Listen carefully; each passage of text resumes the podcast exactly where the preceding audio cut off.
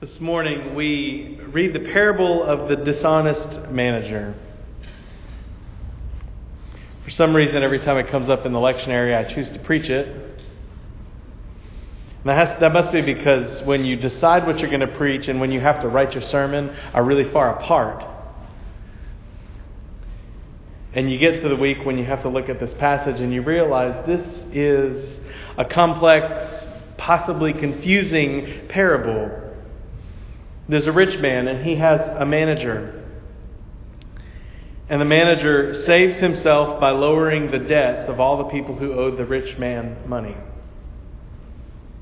That's what happens in this passage.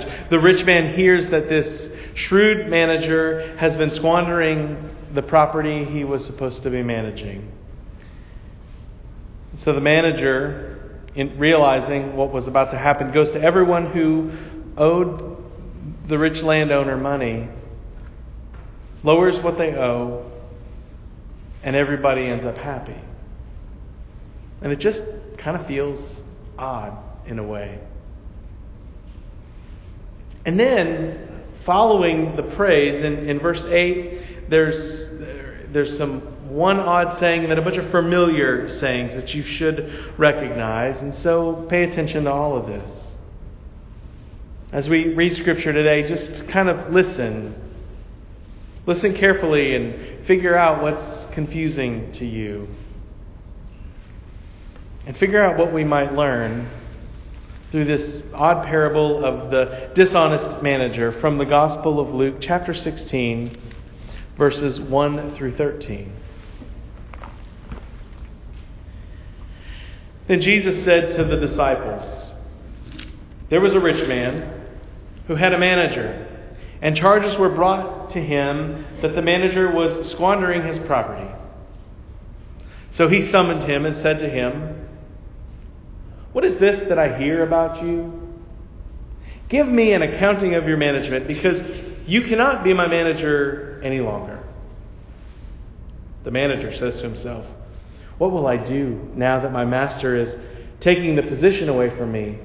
I'm not strong enough to dig, and I'm ashamed to beg. I have decided what to do so that when I am dismissed as the manager, people may welcome me into their homes. So, summoning his master's debtors one by one, he asked the first, How much do you owe my master? And the answer was, A hundred jugs of oil. He says, Take your bill, sit down quickly, and make it fifty. Then he asked another, How much do you owe? And he replied, A hundred containers of wheat. wheat. He said to them, Take your bill, make it eighty. And the master commended the dishonest manager because he had acted, acted shrewdly, for the children of this age are more shrewd in dealing with their own generation than are the children of light. And I tell you, make friends for yourselves by dishonest wealth, so that when it is gone, they may welcome you into the eternal homes. Whoever is faithful in a very little is faithful in much. And whoever is dishonest in little is dishonest in much. And if you have not been faithful with dishonest wealth, who will entrust you to true riches? And if you have not been faithful with what belongs to another, who will give you what is your own? No slave can serve two masters, for a slave will either hate one and love the other, or be devoted to one and despise the other. You cannot serve God and wealth.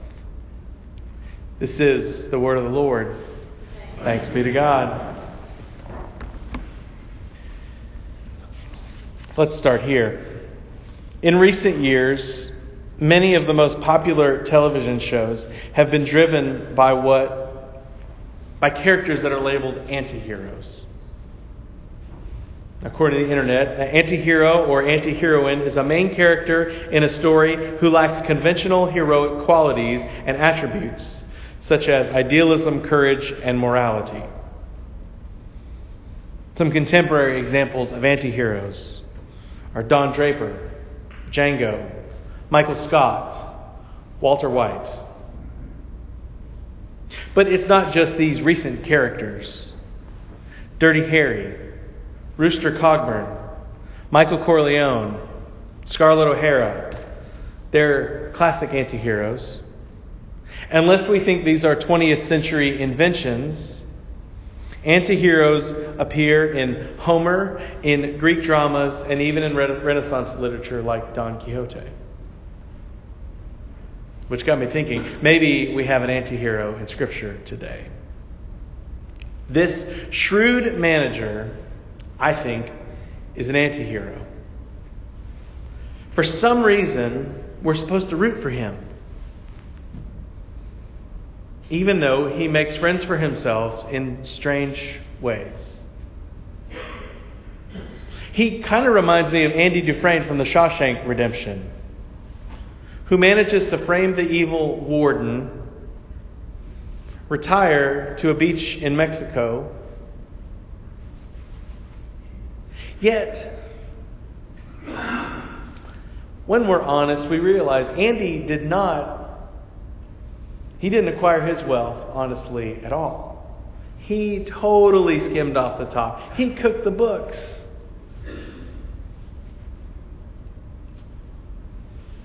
So, what's the Bible inviting us to do? To cheer for someone who cooks the books? It's fun to cheer for antiheroes in movies and books and television shows. It's like an escape, it's a thought experiment. But when we turn to Scripture, we're accustomed to some of those other things that Scripture said that we're supposed to think about. Whoever is faithful in little is also faithful in much. Whoever is disobedient with little will be disobedient with much. If you've been not been faithful, you can't enter true riches. Who's going to give you your own if you're not faithful with theirs? You can't serve both God and wealth. When you think about what the Bible is supposed to say, those are the things that it's supposed to say, right? Yet then there's this line about making friends for yourself through dishonest wealth so that when you fall, they'll be there to catch you. Which means if you're going to preach the Scripture, you just, if you're going to listen to the Scripture, if you're going to learn from the Scripture, you have to push through and figure out what do we learn from this passage that's not straightforward or convenient? How do we probe more deeply? And at different times, I've preached this sermon and thought about the forgiveness of the debts. I've thought about how the shrewd landowner maybe just redeems, uh, the shrewd manager redeems the landowner by getting what he can for the landowner. He pulls off a heist of sorts, and everybody ends up happy. It always kind of reminded me, reminded me of Ocean's 13, where where the George Clooney character, uh, instead of giving the money back to the Andy Garcia character, gives it to a children's camp. $72 million to a camp to belong. And initially, Garcia is mad until he shows up on the Oprah show being praised for his generosity to the kids at the camp. And so, are we supposed to cheer for a thief? Are we supposed to cheer for a thief in the Bible? I don't think Jesus is afraid of anti heroes, which is why he tells this story. Uh, Jesus is not afraid of anti heroes. He goes to Zacchaeus' house, he dines with sinners and tax collectors. That's what the Pharisees have been accusing him of for several chapters now. Jesus is telling us that it's okay to, to root for this guy, but, but why? Why is he our example? And it got me thinking. You remember the tax collectors of Jesus' day? We all remember how they made their money. The tax bill would be $10. They would tell it, your bill's 15 and they'd skim 5 off the top. They would do this through town until they were very wealthy and very hated for the, their dishonest treatment of everyone else's money. And I wondered if that's the missing piece from this passage. I, I wondered if, if maybe the shrewd manager had not been lazy in not collecting the debts, instead, he had been greedy. He had been greedy in not collecting the debts because, well, there wasn't a hundred jugs of oil yet. There wasn't 50 baskets of wheat, or 100, 100 baskets of wheat. Maybe this shrewd manager was a loan shark who had so inflated the borrowing rates on the landowner's debtors that they couldn't pay him back.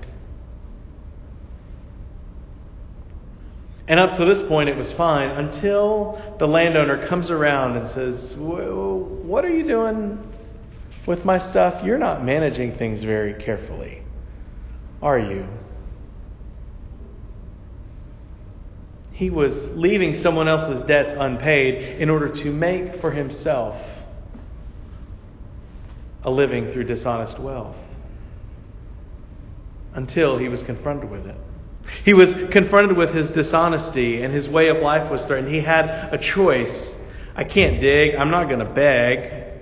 I'm not cut out for real work. So what do I do? I can't earn my way back into anything. So, what am I going to do? I guess, in a way, he comes to Jesus. He realizes that if he forgives the debts, or at least the part of the debt he was planning to skim off the top, everyone can be happy. The, the landowner will get his money back. Those in debt get a reprieve from what they thought they owed. And the shrewd manager, standing in the middle, lives for another day. Instead of skimming off the top, he just realizes, I'm going to have to take less wealth. Instead of saying, I need to make 50 barrels of oil on this 50 that were borrowed, he says, let me just get the debt paid. Instead of making 20 containers of wheat to resell somewhere else, he takes the loss to live to fight another day. And in doing this, the message is about forgiveness. By, by cutting out his own dishonesty and, and just forgiving what he thought he was owed himself, he relieves the debtors and provides a paycheck for the landowner. He provides for those above him and those below him and saves himself in the middle. And I think that's how this odd parable becomes a parable about forgiveness because it shows us the result of a life of forgiveness. Without forgiving the debts he was owed, or even the ones he thought he was owed, he basically dies. He's out in the cold. There is no one there to help him, to save him. But by forgiving, forgiving the debts, realizing he didn't need that wealth. Redemption and joy and possibility are the results. His salvation is a function of forgiving someone else's debts. And his willingness to cease working his way up the social ladder allows him to save his own life. Reminding us that even in the oddest of parables, redemption comes when we forgive the one in the story who we least expected to be the hero is the one who is the hero because he starts forgiving first. And what's that mean for us? What does that mean for us? Those of you who examine yourself and think, I don't collect taxes. I'm not skimming off the top. I'm not managing anyone else's money or wealth. I don't have access to anyone else's debts. I'm not paying a manager. I am not a manager being paid. What am I supposed to do? Forgive. Where are you holding out forgiveness? Forgive because that's what we're urged, implored to do. The key of this passage and the key to the redemption of everyone in the story is when the shrewd manager realizes the call is not to chase after a little bit more. The call is to forgive. Because you can't serve God and money.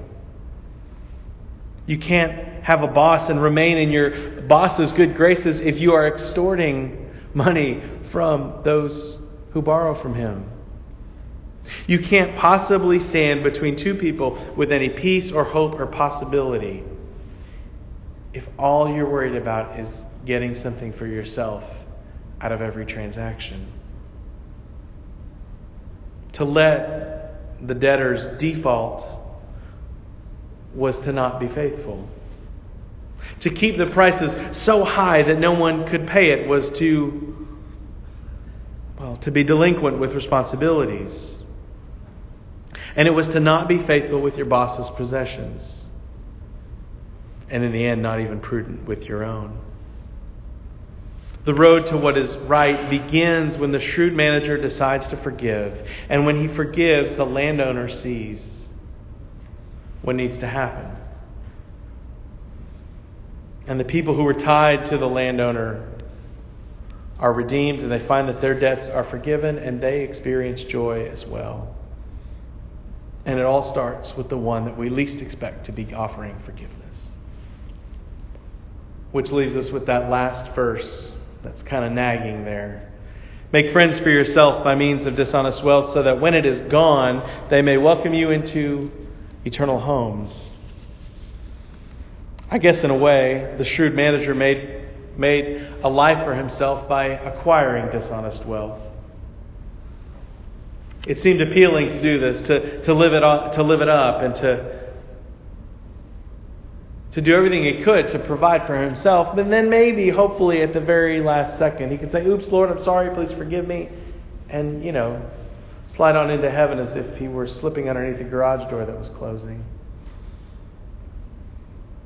He tried to keep his dishonest wealth, but if he had done that, he would have ended desperate and alone. But by letting it go, he was saved. Saved by those who were in debt, saved by a boss he was saved through forgiveness. The title of the sermon is How to Forgive.